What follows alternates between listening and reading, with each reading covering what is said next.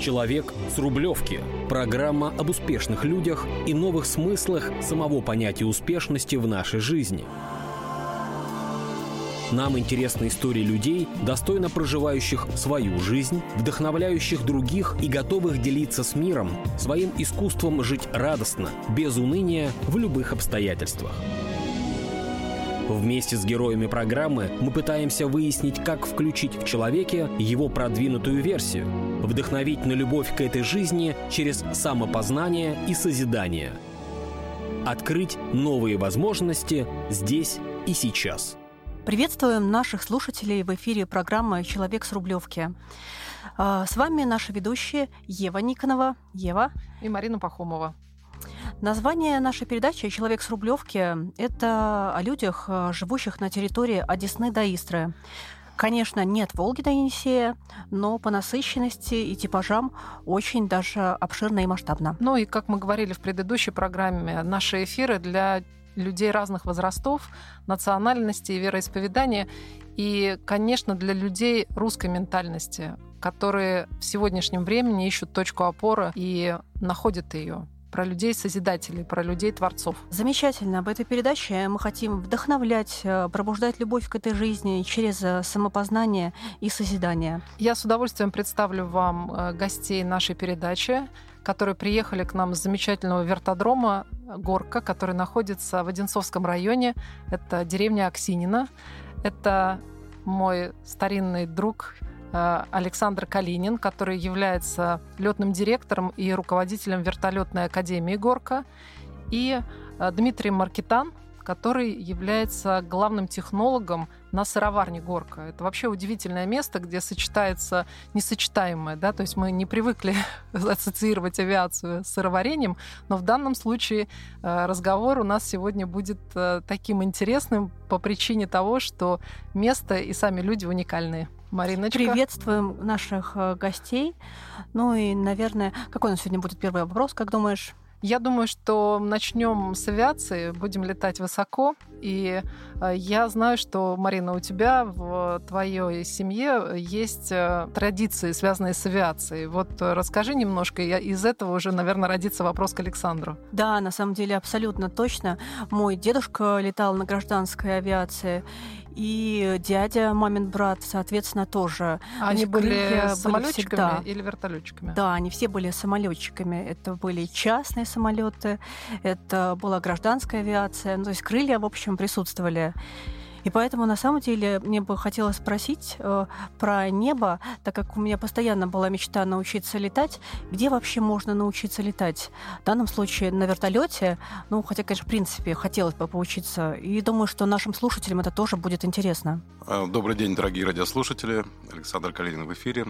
Вопрос интересный, вопрос ёмкий. То есть на него можно ответить коротко. Можно сказать, что есть учебные центры. Но вот мы хотели вот всё-таки про ваш учебный центр. Да. То есть, начнем с нашего учебного центра. Да.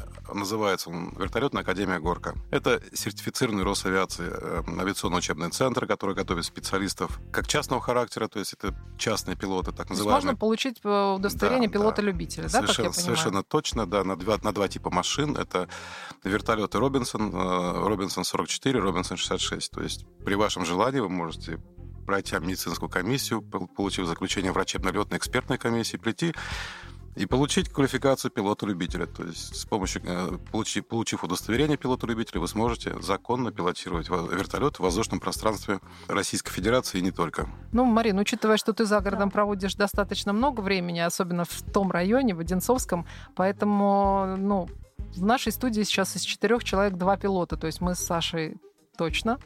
Поэтому сам Бог велел эту дорогу начинать осваивать. Пойти учиться. А сколько стоит обучение сейчас? Как дорого? Все это очень индивидуально, я бы сказал так. Да. Вообще, на сегодняшний день курс обучения, первоначальная подготовка на 44-й Робинсон стоит в среднем где-то 2 миллиона 300 рублей. В зависимости от места, да? Сейчас у нас акционная группа набирается, набрана практически, да, по цене 1 миллион 560 тысяч. Туда входит, как я знаю, теория и практика. Вот сколько сейчас? Есть какие-то изменения? Даже медицинское обследование. Что из себя? Да, программа подготовки, которая утверждена Росавиация, там внесена в сертификат нашего учебного центра. Она состоит из трех этапов. Этап теоретической подготовки, то есть который в свою очередь содержит 10 предметов и общий объем 210 аудиторных часов. Это примерно 2 месяца займет вашего времени, да, то есть вам нужно будет вспомнить школу, вспомнить университет. Это с точки, с позиции самодисциплины, чтобы приезжать, находить время, да, время. Понятно, организация учебного процесса. Потому что, как правило, как показывает практика, для людей это очень сложно самоорганизоваться, да, обладая там какими-то другими функциями в жизни, какими-то другими обязанностями. Вот. Но, тем не менее, это очень интересно, это очень познавательно, это позволяет отвлечься от жизненных проблем, я бы так сказал. Ну и вообще, в принципе, когда ты расширяешь свои горизонты и хочешь стать пилотом, это поднимает тебя вообще над ситуациями. Это здорово. А все-таки, вот, Саш, если коротко и для людей, которые далеки от авиации, то есть вот курс можно пройти за сколько? То есть вот... Сейчас это закончу на первый вопрос. Вот 210 часов теория. Дальше человек изучает теоретическую, в смысле тренажную подготовку, и летную подготовку 42 часа 10 минут. Отвечая на ваш вопрос, сколько занимает сейчас процесс обучения, это займет примерно от 5,5 до 7,5 месяцев. Ну, то есть вот да, 7 месяцев, и ты сертифицированный пилот. Совершенно точно. Прекрасно. На самом деле, я честно думала, что дольше. А как сложно пройти медицинское обследование? Я просто слышала, что это достаточно серьезно, и есть ограничения, которые, в принципе, могут и не позволить тебе даже начать учиться. Знаете, такие ограничения действительно есть, но люди, которые получают пилотское по частной категории, да, то есть они проходят врачебно-летную экспертную комиссию по 2 классу. Это пилот-любитель, соответственно, требования значительно более низкие, да, то есть по отношению к 1 классу, который проходит коммерческие пилоты, профессиональные, другим словом. То есть все намного проще. Все намного проще, да. За всю мою такую объемную практику в учебном процессе я знаю только 2 или 3 случая, там, да, когда люди не смогли по тем или иным причинам пройти все это дело.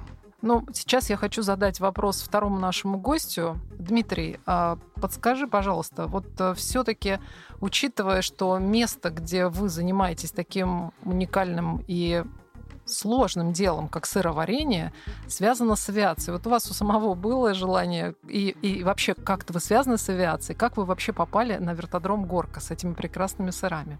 Расскажите такую предысторию. Добрый день.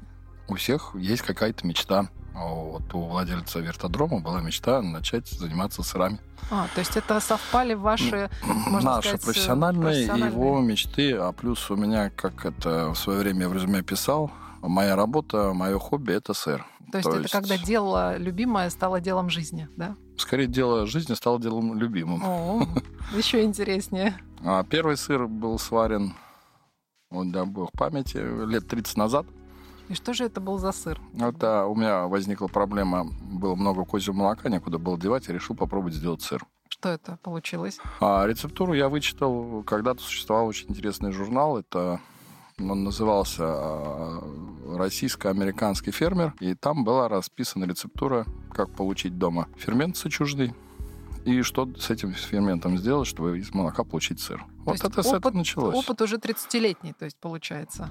Да, в 2000 году примерно я бросил школу и ушел в сыроделие уже профессионально. А что значит души? Да, что значит стать профессиональным сыроделом, да, или как правильно назвать сыроварение? Сыровар, сыродел. Сыровар, сыродел, то есть это допустимая история. Да, это допустимые названия, сыровар или сыродел, потому что мы все говорим, что мы сыр все-таки варим. Угу. Хоть и говорят, что свидетели сырого молока для сыра, что сыр происходит от слова «сырой». На самом деле мы работаем только с тепловой обработкой молока. Это надежнее, это спокойней, потому что через молоко можно передать массу разных заболеваний. Поэтому проще как в аптеке должна быть чистота, да? Да, во-первых, в производстве чистота. Вернее, как в операционной, наверное, все-таки. Вы знаете, в аптеке тоже. Тоже важно. Да, очень важно. В аптекарском деле, если мы в грязных условиях сделаем какое-то лекарственное средство, то сомневаюсь, что оно будет настоящим лекарственным средством. Да, это уже превратится в яд. А тогда такой вопрос. Я была на вертодроме в тот момент, когда еще строилась сыроварня. То есть я поняла, насколько это важный какой высокий уровень технологичный, да, то есть и что это действительно сложный очень процесс, А как же тогда раньше готовили сыры, вот, ну, там где-то в горах или что-то еще? Наверное, есть какие-то очень простые рецепты, для которых, ну, не нужны такие условия. Все дело в том, что мы на сыроварне выпускаем ассортимент. Я примерно говорю так. У нас европейский ассортимент сыров, начиная это еще и советских, то есть российских сыров, и заканчивая, переплываем через Ла-Манш и уходим в Англию. То есть у нас есть английские, у нас есть итальянские, у нас есть испанские, у нас есть французские сыры. То есть как же вы дошли до жизни такой, что вы за 30 лет освоили, ну, все самые замечательные регионы, которые являются самыми авторитетными в этой области? То есть вот расскажите немножко про свой опыт. Опыт, ну, с 2000 года примерно, когда профессионально занялся сыром, очень много работал с профессиональными технологами, начиная с нашего Углича. В Угличе очень много интересных людей, с которыми просто... Я даже корректное слово не могу подобрать, насколько это кайфово работать. Пардон. Это хорошее слово. Вот, и... Они традиции сохранили или что там происходит в Угличе в этом вопросе? Тут два направления. Во-первых, есть фанатики своего дела, то есть люди, просто живущие сырами, живущие вот в этой... Просто они дышат сыром. Вот. Такое ощущение, что если забрать у человека сыр, он дышать не сможет. И, с другой стороны, вот, например, я довольно-таки консервативен в сыроделии, то есть меня подвигнуть на какие-то изменения очень сложно. А есть, наоборот, люди, которые вот в том же Угличе, они постоянно ищут что-то новое. Дмитрий, а вот такой вопрос. Санкции как вообще отразились на ингредиентах, учитывая, что это и французские, и разные другие зарубежные, да, истории с сырами? Как вообще сейчас, ну, с продукцией, с материалом, из чего делать? Ну, сыр делается, в первую очередь, из молока, а вторая составляющая сыра – это ферменты и заквасочные культуры. Это бизнес. Все хотят зарабатывать деньги. Поэтому санкции никак не сказались на поставку ингредиентов для получения сыров совершенно. Ну, может быть, цены просто увеличились. То есть цена, наверное, вопроса все-таки подросла, но по факту ничего не пропало. Нет, совершенно. А свои эффект. Ферменты можно ведь уже завести как-то, чтобы они были какой-то... Ну, у нас угличская фабрика, есть еще пару фабрик, которые выпускают свои компоненты для получения сыров. Потому что сыр, на самом деле, если посмотреть со стороны, то это все просто. Взяли молоко, пастеризовали, нагрели до 30 градусов, внесли туда заквасочку, внесли туда ферментик. Через какое-то время получили массу плотную наподобие холодца. Порезали этот холодец на кусочки, кусочки превратили в зернышки, и все. Сформовали сыр, и... Ну, это на словах только так просто выглядит. Ну, так оно и в жизни точно так же. Можно сделать такой вот простенький сыр, сформовать, и у вас будет обычный домашний сырочек. А есть какой-то специальный сыр для пилотов на горке?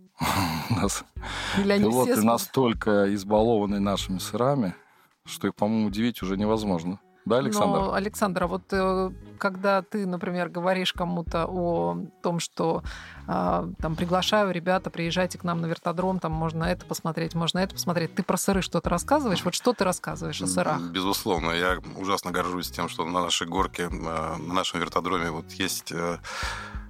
Такая отличная, хорошая примета, как сыроварня, да, то есть сочетаемым и несочетаемым. Всех это очень удивляет, всех это восхищает, да? Народ испытывает настоящее благоговение, да, когда приезжает к нам, я имею в виду, и все стремятся попробовать сыр, на самом деле, он очень вкусный, и те сорта сыра, которые у нас варят, они, ну, просто неподражаемы. Ну, я думаю, многие прилетают просто по пути куда-то, там, залетают на горку именно за сырами. То есть есть теперь такая традиция, Есть такая категория пилотов. Хорошее соседство. Да, категория пилотов, которые приезжают, прилетают, именно затариваются сыром, вот, и... Добрая слава о нем идет. Это очень интересно. И давайте все-таки продолжим про пилотирование.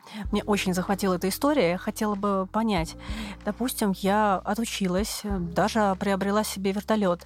А могу его поставить на своем собственном участке? Или это какие-то сложности? Вот где он должен храниться, парковаться, как это правильно сказать? Ну, в авиации есть такое слово, называется базирование. Да? Базирование. Хорошо, красиво. Мы теперь знаем.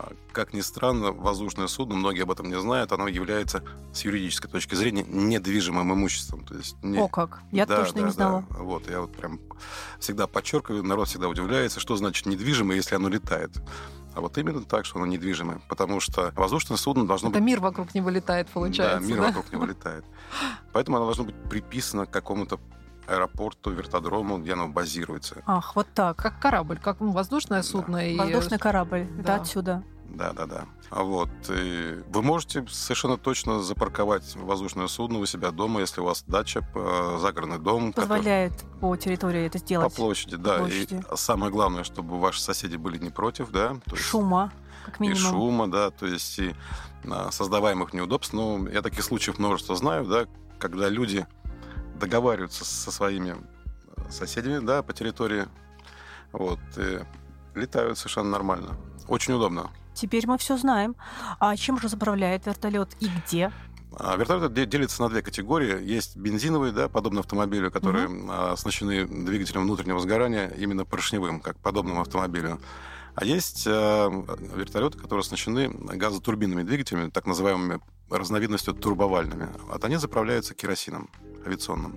Саша, как суперпрофессионал, он, конечно, рассказывает, очень подробно. Либо керосин, на самом деле, бензин, то есть керосин или бензин. И получается, вот по моему опыту там путешествий вертолетных, у нас с керосином все намного проще. То есть, если ты прокладываешь маршрут, то если у тебя газотурбинный там вертолет и тебе нужен керосин, его найти намного проще. А вот что касается бензина, раньше надо было предусмотреть это все и обеспечить себя топливом по маршруту. Как я понимаю, вот у вас на вертотроме тоже идет сопровождение, да? Если вот люди хотят куда-то полететь в путешествие, то помогаете ли вы в организации этих историй?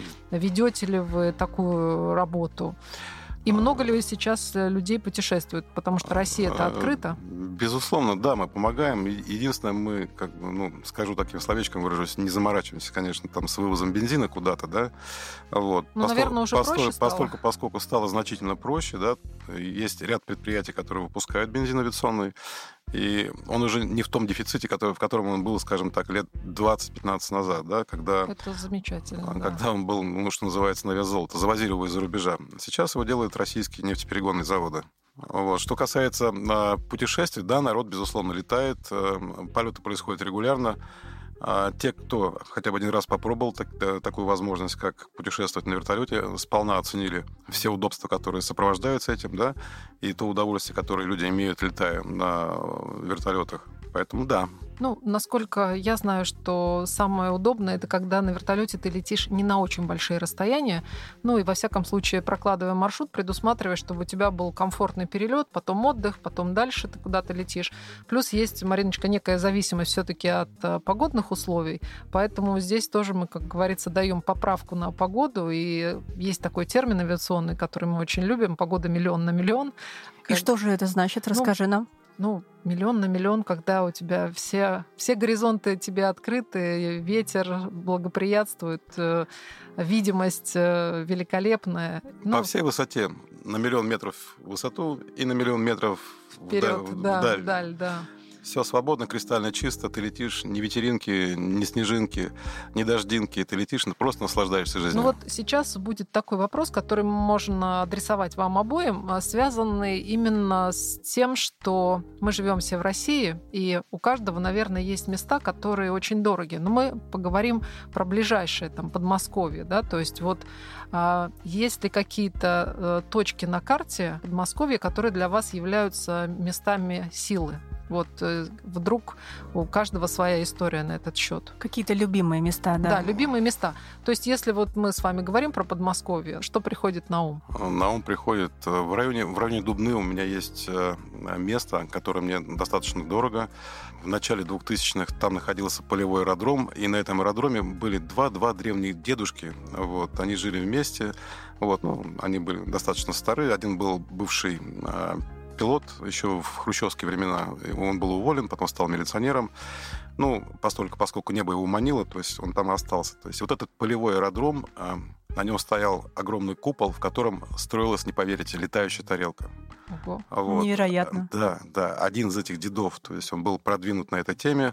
То есть он был конструктор? Он был конструктор, разрабатывал, да. То есть другой дед меня там в тайне водил, показывал это устройство. Оно находилось в полумраке. Это было очень таинственно, да. То есть все-таки они есть. Да, да, да.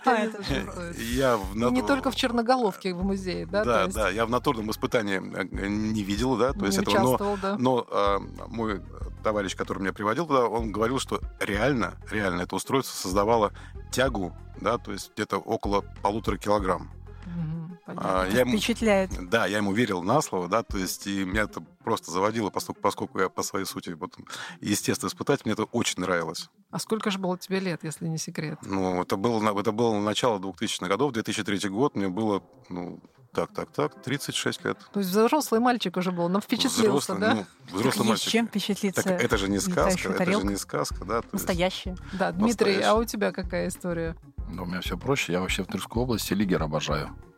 О, да. Красивое место. Ну, не то, что красивое, но шикарное. Не могу не согласиться. Да, Селигер. Какие это... там грибы. Какие там грибы, какие там ощущения вообще. Ведь если мы говорим сейчас о том, что самые замечательные процессы, которые ты генерируешь, да, они зависят от твоего внутреннего состояния. И в данном случае, когда человек занимается тем, что он любит, это состояние, наверное, и рождается в процессе делания своего любимого дела. Да, простите меня за тавтологию. Ну, так и есть. Да, и, конечно, вот... Мы хотели как раз с вами поговорить о том, какие состояния, вот, например, вы испытываете в процессе сотворения сыров, например, Дим. То есть вот что является вдохновением для тебя? То есть, может быть, какие-то есть секреты, которые личные, которыми ты можешь поделиться? Нет, секретами делиться быть, не буду, это мой хлеб. Зачем же да. это? Нет, я не говорю про рецепты, я говорю про вдохновение. То есть вот, понимаешь, каждый творец, он вдохновляется разными историями. Кто-то там природой, кто-то там, не знаю, есть свои какие-то моменты, которыми можно поделиться с людьми, для того, чтобы они в непростое время понимали, что жизнь продолжается, и есть те радостные истории, которые мы можем себе сами каждое утро находить и двигаться к прекрасному за ними. Ну, что вдохновляет? Бывает, хочется что-то попробовать новое, бывает, наоборот, хочется упростить. Это именно при создании сыра, да? Да, при создании сыров, то есть там, где ты ищешь пути упрощения, либо, наоборот, хочется попробовать что-то другое, что-то то, чего раньше не делал. В сыроделе вообще очень интересная особенность, когда руку набираешь на одном продукте, когда переключаешься на другой продукт и начинаешь набивать руку на другом, то к первому тяжело возвращаться. То есть получается, что уже происходит какая-то такая... Да, перенастройка идет. И постоянно, да? Вот, когда вот у нас сегодня очень большой ассортимент, и не зря... сколько? Вот какой ассортимент сейчас на Горке, наверное, в сыроварне у вас? Наверное, 1,5 десятка разных сыров. Да. Достаточно. А клиенты, вот все-таки это, наверное, в основном пилоты и летчики, а много людей, которые просто приехали за сыром, вот, допустим, не летают они, да, но хочется, приехали, купили, покушали, или все-таки не очень много? Ну, это надо уточнять у тех, кто продает наш сыр. А так я знаю, просто у меня есть знакомые, с которыми я общаюсь, и я с ними очень долго общался, в частности, в соцсетях, и они потом приезжали ко мне на вертодром и покупали мой сыр. И теперь в соцсетях я знаю, так это нескромно рекламируют да. его. Да, и сыр в ресторане у вас это правда вкусно. Ну да, ресторан. Они построили часть блюд вокруг наших сыров. Я даже имела удовольствие некоторые пробовать, да. Ну, так какие, например? Камамбер. Запеченный? Да. А халуми? Жареный? Нет. Ай-яй-яй. Да, надо попробовать. Сегодня вот у вас хороший повод вечером посетить ресторан, так как я там недалеко, то это будет приезжайте, посмотрим, что у нас там еще осталось. Потому что по некоторым позициям бывает сыр уходит очень быстро. И у нас строилась сыроварня непосредственно. Почему вы говорили, я вспоминаю, очень сложные технические сооружения, потому что строилась сыроварня на мытую корку. Вообще французы, когда придумали мытую корку... А что такое мытая корка? Мытая корка – это сыр, который по мере созревания, говоря умным модным языком афинажа... Какое красивое слово. Это не наше слово, это пришло из Европы. Его периодически моют. Делалось это французами в частности французам, для того, чтобы удалять постороннюю плесень. Потому что когда появлялась плесень, фермер, крестьянин, там, кто он там, он просто приходил, мыл сыр, и вот в какой-то момент на сыре поселились бактерии, которые этому сыру придают своеобразный аромат. Мы его между собой называем шуз. Какое интересное слово. И эти бревибактерии, они участвуют в аффинаже, то есть в процессе созревания сыров, подвергают их специфическому расщеплению. Составные элементы сыра – это жиры и белки, вырабатывают очень интересный вкус. Запах бывает у таких сыров не очень приятным, но я знаю любителей. Вкус очень шикарный. То есть, если пересилить себя... Это главное. Не, вы знаете, вот, например, там есть селедочка кислая. Это где она есть? У викингов. У викингов, понятно. На вкус-то она шикарная, мне очень нравится. Но вот пересилить себя, я так думаю, 70% людей не смогут. Ну, это так же, как дуриан, замечательный фрукт, да, который тоже обладает определенным запахом, а вкусовые ощущения абсолютно потрясающие, другие. Да. Ну, это замечательная история, что у вас такого уровня сыры.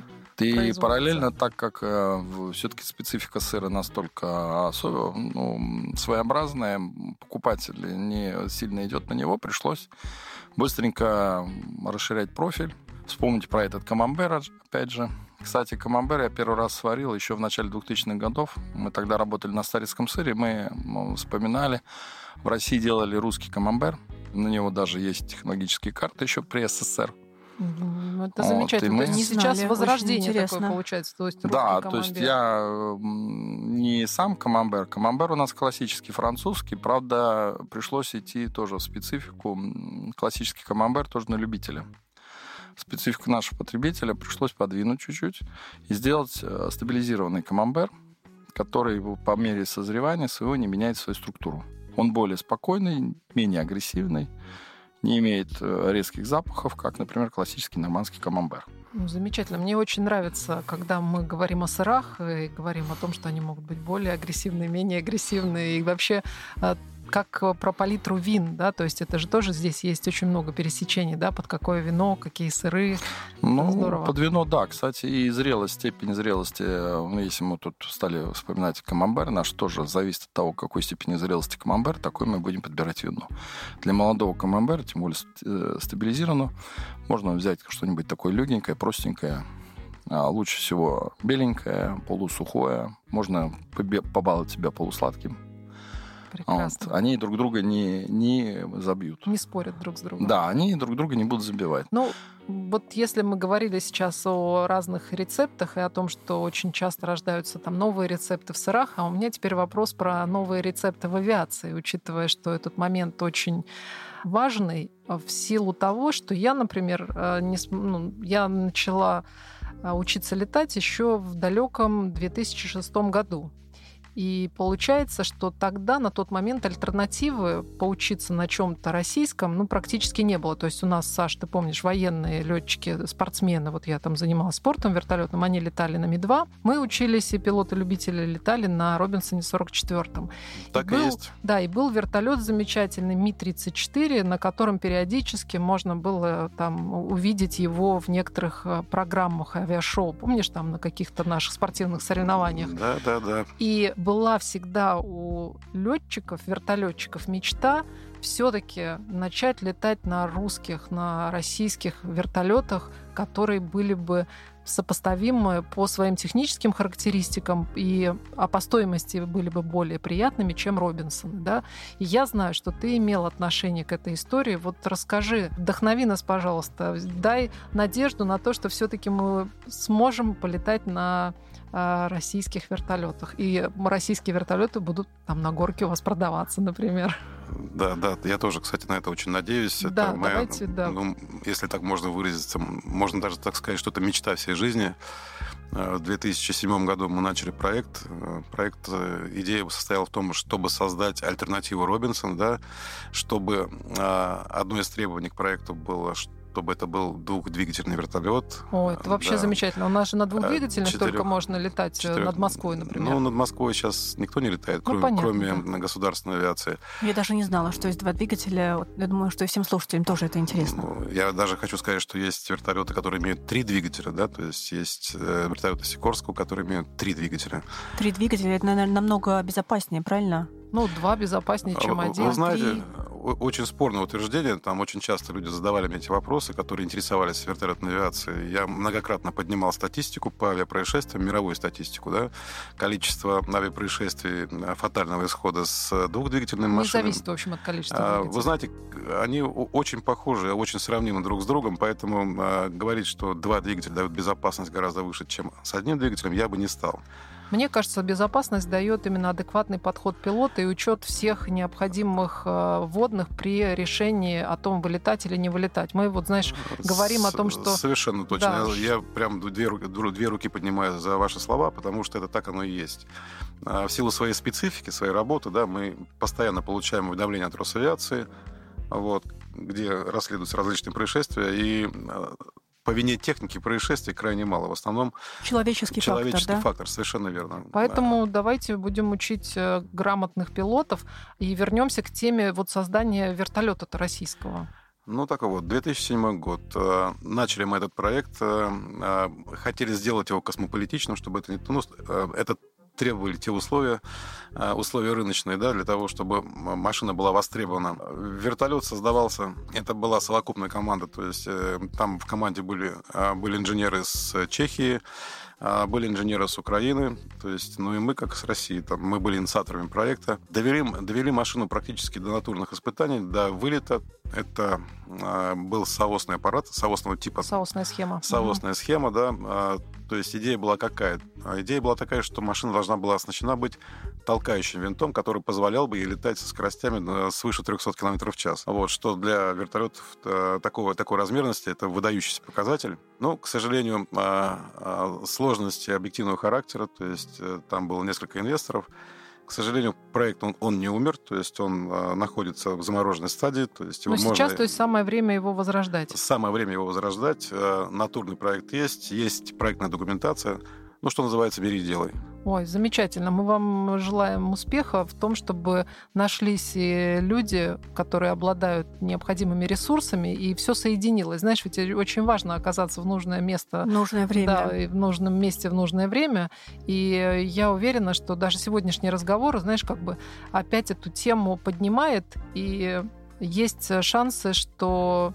сложится так, как до этого не складывалось, потому что сейчас действительно происходит очень много удивительных историй, и встречаются те люди и те возможности, которые давно друг другу шли. Я думаю, время для того, чтобы эти возможности по поводу создания русского вертолета, который составит конкуренцию Робинсону, они пришли. И будем верить в то, что это возможно. Ну, конечно, что новые вызовы — это также всегда новые возможности. Новые точки роста, да. Напоминаю, что с вами в эфире ведущие Ева Никонова и Марина Пахомова. И у нас в гостях два замечательных человека, которые приехали к нам с вертодрома Горки.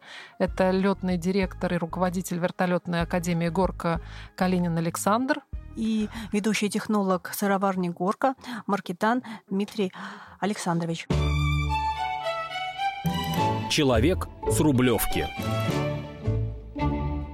Ну и теперь, когда мы продолжим эфир, мне хотелось бы задать вопрос про запретные зоны. Вот вообще, везде ли можно летать?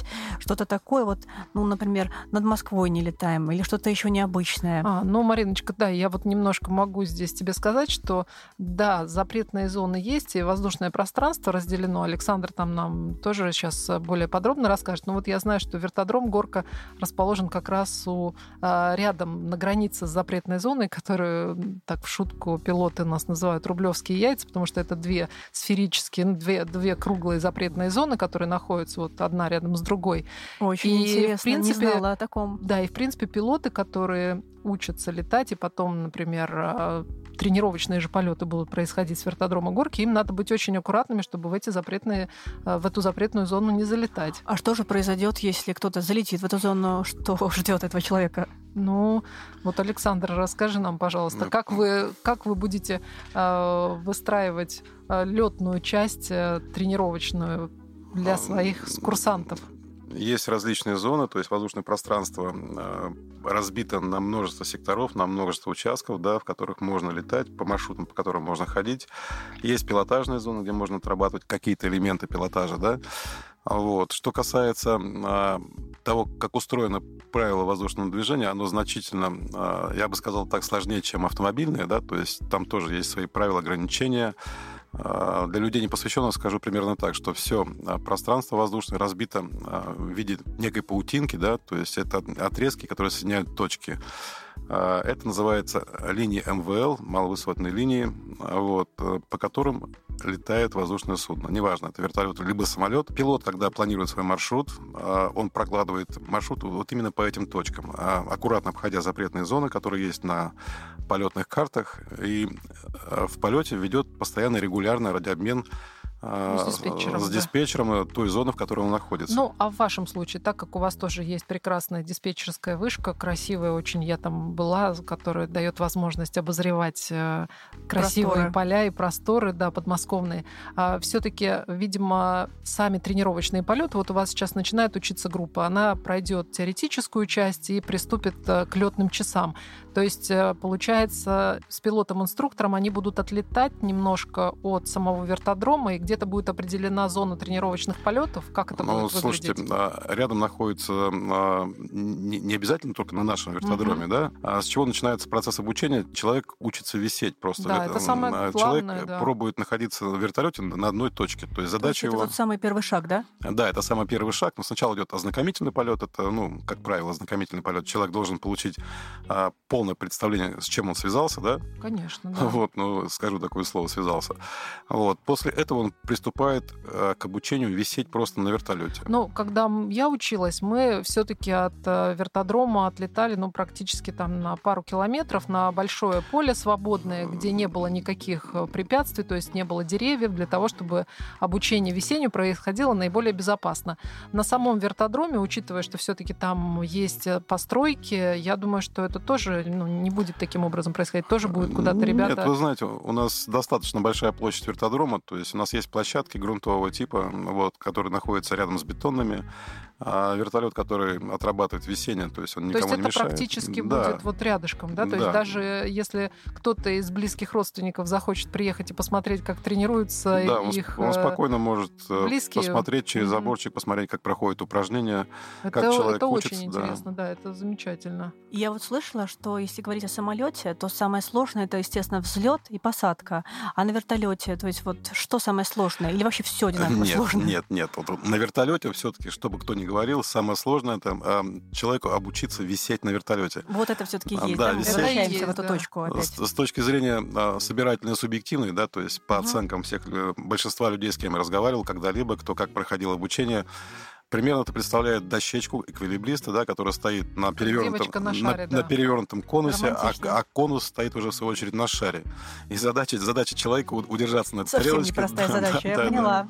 Я помню, что когда у меня во время второго полета мой инструктор спросил, какие у меня ассоциации, я ему сказала, что для меня это очень похоже на верховую езду. Он еще тогда так удивился. Я говорю, правый шенкель, левый шенкель немножко по-другому, потому что лошади, если ты даешь там правый шенкель, она пойдет налево, левый направо. В вертолете педали, они как раз правый направо, левый налево. Соответствует, да? Соответствует, да. Но вот именно так, как ты верхом, так как у тебя... Мы говорим о равновесии, о центре поиска вот этого равновесия, да, то есть то на лошади ты должен этот баланс найти, и в вертолете это обязательная история. Вот этот постоянный поиск баланса, очень это самое интересное главное. Сравнение.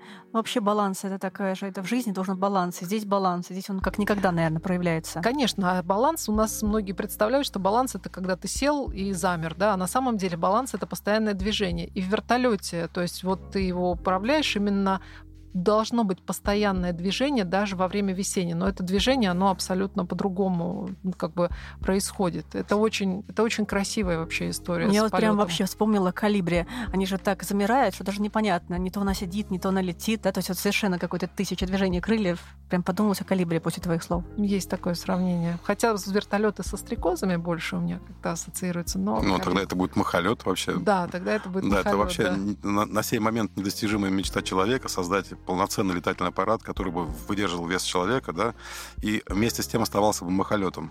Ну, мы вот знаем, что очень часто использовались природные, скажем, технологии, можно сказать, да, то есть конструкторы изучали природу, смотрели, как там птицы летают, для того, чтобы продвинуться в создании летательных аппаратов. Ну, и мы знаем прекрасно, что майский жук до сих пор для ученых является загадкой, то есть это насекомое летает, а не должно летать. На самом деле это...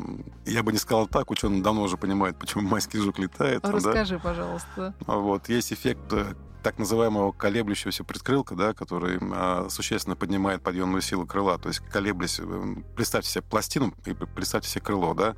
И вот эта пластинка на передней кромке крыла колеблется с достаточно большой частотой. И создает дополнительный воздушный поток? Нет, она создает поток, который и одновременно тягу, который поток воздуха прилипает к верхней кромке крыла, и подъемная сила увеличится до 4,5 раз по сравнению с обычным крылом без этой пластины. Ну вот куда без аэродинамики, даже в энтомологии, да, то есть даже изучая насекомых. А вот какие науки используются в сыроварении, Дмитрий? То есть вот у нас тут много аэродинамика, метеорология, это то, что придется изучать курсантам. А как сыровару тебе что нужно было изучить? У нас все намного скромнее. У нас биология и биохимия, и заодно химия, физика? И микробиология. Ну, физика, я не сказала бы, что это проще. Мне тоже кажется, что это не проще. Микробиология? Это очень интересно.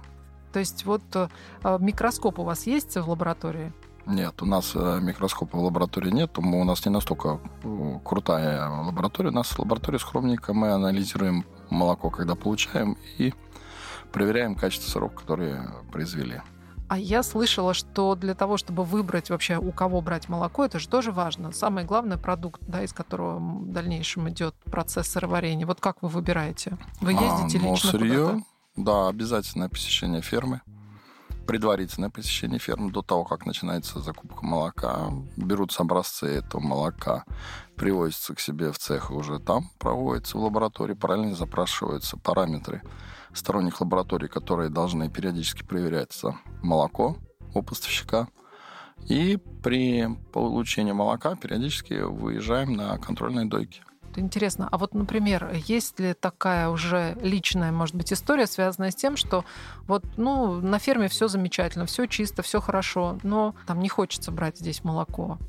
А нет, скорее. Если вот человеческий какой-то такой фактор, вот как мы говорим, техника не подводит, да, вот Александр говорил о статистике там происшествий, да, а вот если статистика человеческого фактора, который учитывается, у кого взять продукт, у кого не взять. Вот как мы ходим там на тот же рынок, и вроде бы везде все одинаково, красиво выглядит, но почему-то вот здесь берем, здесь не берем. Ну, тут немножко по-другому, но был пример, когда смену руководства фермы, именно вот на ферме меняется руководство, приводило к тому, что мы отказывались от молока с этой фермы. То есть это человеческий такой глубокий человеческий фактор, да. Да, человеческий фактор работает. То есть там отношение новых руководителей на ферме к закупщикам молока даже между людьми, правильно? Да, меняется. Бывают какие-то такие вот нюансы, на которые, когда приезжаешь, класс уже наметан, он уже набит, уже просто глазом повел по ферме, понимаешь, так, все, меняем ферму, здесь больше не берем. Понятно. Ну, вот это про атмосферу, которая присутствует, да, то есть атмосфера делает место, атмосфера делает продукт во многом. Вот я вспоминаю, когда свое желание учиться летать было настолько сильным, что тогда я проезжала там 4 часа в одну и в другую сторону для того, чтобы попасть на занятия, там, на теоретические или на практические. Сейчас мне было бы учиться намного комфортнее. До вертодрома Горка у меня там 3 минуты.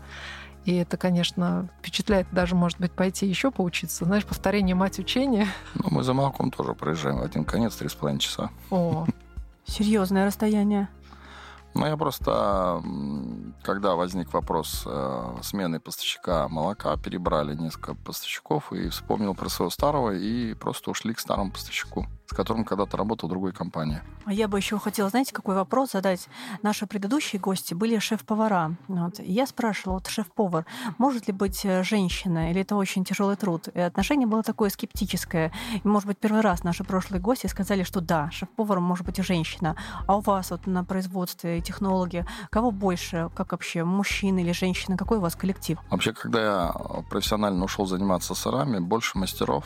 А, кстати, тут есть нюанс такой, деление по профессиональному признаку в России и в Европе. Очень интересно. У нас есть мастер-сыродел, который непосредственно сам своими руками делает сыр, и есть технолог, который ходит пальцем, руководит. А, то есть такое разделение. Да, это у нас здесь принято в нашей стране так. А европейское как-то более такое. То есть ты технолог сыров, ты должен уметь его и варить, и рукой водить. Немножко по-разному, поэтому... Разный подход, да, получается? Ну да. У нас, чтобы научиться сыр варить профессионально, можно, например, пойти в техникум обучиться, ты получишь диплом мастер-сыродел. Если ты пойдешь в институт, ты получишь диплом инженер-технолог по производству сыров. Немножко другая специфика. И вот завод, на котором я первый раз пошел работать профессионально, производить сыры, это был Старицкий сыр. Перед самым закрытием мы где-то производили 20 тонн сыра в сутки. И мастера там получали значительно больше, чем технологи. Несопоставимые просто зарплаты. Ну, понятно. То есть некая градация. Но это, наверное, еще с советских времен осталось. Да, это осталось еще с советских времен. Сейчас, наверное, такое время, когда это все границы будут, ну, не то что размываться, уже есть... Вот вы, например, умеете и то, и другое, да, я понимаю? То есть, да, я выступаю в роли... Ну, просто у нас еще и производство маленькое. Да. И я себя называю это играющий тренер. То есть я и как технолог, и как сыровар. Но я знаю, что еще есть опыт вообще судейства соревнований, или ну, как это правильно называется, конкурсов сыроварения. То есть ну вот... да, сырный конкурс, конкурс не сыроварения. Конкурс сыроварения – это будет профессиональный конкурс сыроделов. Это раньше были отраслевые конкурсы такие, сейчас вроде пытаются это все возродить. По крайней мере, я знаю, что усилиями Александра Купецкова, Александр Купецков как раз из сырного сомелье, он очень сильно продвигает эти идеи. Конкурс сырных сомелье, он подключается к сомелье, к винным сырной темой. И параллельно вот он участвовал недавно в конкурс афинажа. Ну, это же замечательно, потому что, получается, во-первых, и налаживаются связи такие горизонтальные между теми, кто производит разные продукты, да, и плюс популяризация вообще самого сыроварения для того, чтобы даже ребята молодые узнавали о том, что есть такая специальность, чтобы они ее выбирали и знали, что можно добиться хороших результатов и успехов там в этом деле. Вот эти конкурсы, про которые мы говорим, они как часто проходят? Каждый год или есть какая-то сезонность? Ну, нет, она не сезонность, они действительно обычно раз в год проходят в нашей стране конкурсы. Есть более общие, например, на Истринской сыроварне. Всем известный, проходит ежегодный конкурс. А как там раз... надо заявку подавать за какое-то время или как? То есть вот для того, чтобы поучаствовать в конкурсе, это же я должна сварить сыр, а может быть я хочу сыр представить, который там, не знаю, бывают сыры ведь, которые несколько лет выдерживаются, правильно? Да, на конкурсе на сегодняшний день уже представлены как молодые сыры, которым не надо созревать, так молодые сыры, которым надо созревать, но они в разной стадии созревания имеют разный вкус, так и довольно-таки вызревшие взрослые сыры. Вот, заявочка подается. Обычно начинаются все подвижки в конце весны, начале лета. Или в соцсетях следим за ситуацией, или просто... Я в свое время, когда свои сыры подавал на этот конкурс, ежегодный всероссийский, я просто в личку писал Александру, и он мне отвечал, да, что вот там через какое-то время я на твою почту пришлю и сделаешь заявку. Делается заявка, выставляют сыры, там на сегодняшний день довольно-таки есть жесткие требования, минимальный объем. То есть, если я просто произвожу один сыр и все, один сырик там за раз, то в этом конкурсе, по идее, я участвовать не могу, потому что победители такого конкурса очень часто начинают потом спрашиваться в магазинах, а куда я денусь со своим сыром? Я не смогу обеспечить просто спрос. Дмитрий, а какой тогда самый престижный приз в конкурсе сыроварный? Как вообще? Самый престижный? Это что? Сырный Оскар. Ого. Вау. Сырный Оскар, он так и называется? Первый раз слышу. Нет, он называется, конечно, не так. Это просто сыровары между собой его так окрестили. Он проходит ежегодно в Европе. Каждый год меняется страна, принимающая этот конкурс. В свое время я как-то нечаянно на него попался своими двумя сыриками, взял бронзу. Ничего себе, то есть вы... В тот год он был в Италии. Это в каком году было? Это была Италия? Год, наверное, 19-й. Наверное, на следующий год он должен был проходить в Испании, но начался период борьбы с короной. Понятно. И что-то там... Вот, а российский принесли. Самый престижный конкурс? Да, какой у нас? А вот этот в Истре, который ежегодно проходит, всероссийский конкурс сыров. Ну, сейчас на сегодняшний день, да, он... перспективы разрастаться. И да, он разрастается. Вот последний раз я в этом году принимал, когда в нем участие, было больше 900 сыров. 900 сыров российских? Да, наш отечественный сыр, итог отечественный. Большая цифра. Порядка 30. То есть вот такой объем передегустировать нереально, поэтому все эти сыры были разделены на группы. В каждой группе была разделена еще раз на группы. Около 30 столов было. Точно, ведь судейство сыров – это, видимо, и дегустация. Какая хорошая история. Вы знаете, кстати, на самом деле участие в таких мероприятиях, как судейство в сырах, оно очень полезно как раз с точки зрения роста как технолога по производству сыров. Собственного роста, да? Во-первых, начинаешь более критически относиться к своему продукту. Вот, находя какой-то продукт, который похож на твой, но лучше, чем твой, ты уже начинаешь понимать, ага, я начинаю топтаться на месте, пора расти вверх. Или, находя какой-то продукт, который уступает твоему, начинаешь это чувствовать себя на небесах. Мы что-то еще можем, есть порох. Ну, то есть, получается, тоже такое вдохновение и рождение новых рецептов, да, после... Да, технологии новые после таких конкурсов обязательно появляются. То есть, какие-то идут изменения, какие-то корректировки. Когда пробуешь сыр, знаешь этот сыр. И понимаю, что человек благодаря либо поменял немножко закваски, либо поменял технологию ухаживания за сырами, то есть афинаж, получил немножко другой вкус, а ты как раз гоняешься за этим вкусом, начинаешь уже у себя сдвигать вкусовые приоритеты в афинаже.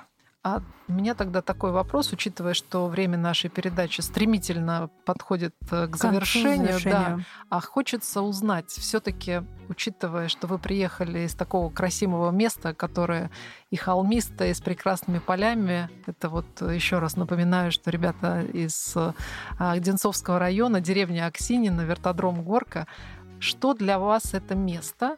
Для каждого, ну, свое, да, Саш, тебе вот про авиацию и про вертодром, Дмитрию, соответственно, про место базирования сыроварни тоже в уникальном пространстве, которое называется вертодром Горка, да, и тут сыроварня. И что связывает каждого из вас, и какие-то уникальные моменты или уникальные истории, которые там произошли. То есть почему вы оказались в этом месте? Может быть, даже так. То есть, ну, на ваше усмотрение, как вы ответите это? Вопрос понятен. Ну, что для меня Горка, да, то есть вопрос ранее был задан, там, что такое место силы. Да? Вот сейчас для меня это место силы. Тут реально вертодром, это место силы, то есть авиация, я ей дышу. То есть это и хобби мое, и моя работа. Известная фраза, да, хорошо бы, чтобы работа совпадала с хобби. Вот это примерно... Я тот редкий счастливый человек, который нахожусь прямо в своей тарелке, да. Что для меня там из совершений, из истории, да, то есть я занимаюсь потрясающей для себя, вот именно для себя деятельностью, да, я занимаюсь обучением людей летать. Я пишу программы, вот, я утверждаю их, там, потом я вижу, как эти программы реализуются, да, то есть это тоже потрясающе, потому что это продукт твоего творчества, да, вот, люди получают свою мечту. Вот это для меня Горка. Замечательно. Тем более сейчас эти возможности расширились, да, Саш? Получается, до этого, ну, там, ты как летный директор, как один из людей, кто управляет вертодромом, да, а сейчас еще вот образовательная тема. Да, да, то есть это же получается, что скоро ты будешь видеть счастливые глаза обладателей пилотских удостоверений, которые будут именно тебя ассоциировать с одним из тех людей, которые их в это привели или помогли им стать пилотами. Это здорово. Ну да, вот именно это. То есть счастье и радость в глазах людей. Это дорогого стоит. Ну, собственно говоря, все, кто летает в вертолеты, там вертодромы, вертолетные площадки, это вся одна большая семья. Раньше бы я сказал тусовка, да, а сейчас скажу, что это большая семья, потому что практически невозможно найти человека, кто причастен к авиации, к вертолетам, к самолетам, да, ну, к вертолетам возьмем так, кто не знал бы другого своего товарища, который где-то летает, там, даже в другом городе, и в Уфе, в том числе, допустим, на Дальнем Востоке. Абсолютно большинство между собой знакомых поддерживают очень дружеские, теплые отношения, и ну, это очень дорого. Да, это действительно очень дорого. Дим, а у тебя? Вообще интересное заведение этот вертодром. Начнем с того, что за всю свою летную жизнь на вертолете я начал летать именно на вертодроме. Да? К сожалению, за штурвал не пускают. А так вот все больше на самолетах. Иногда, правда, выходил на ходу, забыв хлопнуть дверью, помахав ручкой. Серьезно? Это где такая происходила история? Ну, как где? Ну, первый раз я вышел на ходу из самолета. Это Ан-2, это Змеёва. Понятно. Это за плечами купол и вперед. Все понятно. То есть это парашютный спорт. Я поняла. Это здорово. А на вертодроме, ну, я думаю, что учитывая место и учитывая новые возможности, что теперь есть АУЦ, то есть учебный центр, ну, в принципе, там возрастных-то ограничений, я уверена, что ВЛЭК точно будет пройден успешно. То есть есть реальный шанс получить технолога по сыроварению, который будет еще и пилотом. Саш, как ты думаешь? Вообще замечательная идея, надо стоит ее обсудить, наверное, да, Дима? Да, обсудите там, когда... Мы с тобой сегодня после эфира доедем до вертодрома, обязательно обсудим эту тему. Вот, я так думаю, совместить вертолет с сыром, это что-то получится. Прекрасный симбиоз, по-моему. Да, но вот у Димы там он начал рассказывать о том, что для него вертодром. Ну, а почему бы, например, да, мне это самое на вертолете молоко не возить? О-о-о. Ну, тем более потребительский сегмент на Рублевке у нас есть. Вполне себе идея вполне неплохая. Значит, можно ее реализовать. Да, Дим, но все-таки... Что связывает с вертодромом? Я понимаю, что, наверное, коллеги очень сильно удивляются. Там, те, кто... Коллеги не удивляются. Коллеги, нет? Зная мой характер, удивились бы обратному. Если бы ты выбрал более какое-то простое место для базирования. Да, скорее всего так. Удивляются как раз люди, далекие от сыроделия, еще более далекие от авиации, когда там говорят, а где ты работаешь? Да на вертодроме. Хвосты вертолетом крутишь? Нет, говорю, сыр делаю.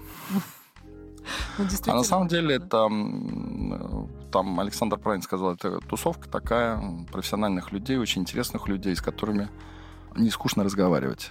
Вот, это очень важно, потому что бывает, приходишь и понимаешь, а поговорить с человеком не о чем. А тут обратная ситуация. Ну и это прекрасно, потому что ведь сейчас самое ценное, особенно во время ограничений, вызванных там пандемией, мы поняли, наверное, все, что самое ценное... Ценность человеческого общения. Да. Да, живого причем. Живое. Общение, да. Живого общения, это здорово. Мариночка, мне кажется, что все сложилось прекрасно с вопросами, образом. Да, на какие-то, конечно, еще у нас много вопросов, на которые бы мы хотели получить ответы. Вот, но время уже истекает, подходит к концу. Да. И мы благодарим наших слушателей, что они были в эфире. А у нас была программа «Человек с Рублевки». Да, и в гостях, напоминаем, у нас были два замечательных человека с Рублевки. В данном случае это село Аксиньино, Одинцовского района, вертодром «Горка». Это Александр Калинин, который является летным директором и руководителем вертолетной академии «Горка». И Маркитан Дмитрий Александрович, ведущий технолог сыроварни «Горка». Ну и, конечно же, мы, ведущие Ева Никонова и Марина Пахомова. До следующих встреч в эфирах. До встречи в эфирах. Всем пока-пока. «Человек с Рублевки». Программа об успешных людях и новых смыслах самого понятия успешности в нашей жизни. Нам интересны истории людей, достойно проживающих свою жизнь, вдохновляющих других и готовых делиться с миром, своим искусством жить радостно, без уныния, в любых обстоятельствах. Вместе с героями программы мы пытаемся выяснить, как включить в человеке его продвинутую версию, вдохновить на любовь к этой жизни через самопознание и созидание. Открыть новые возможности здесь и сейчас.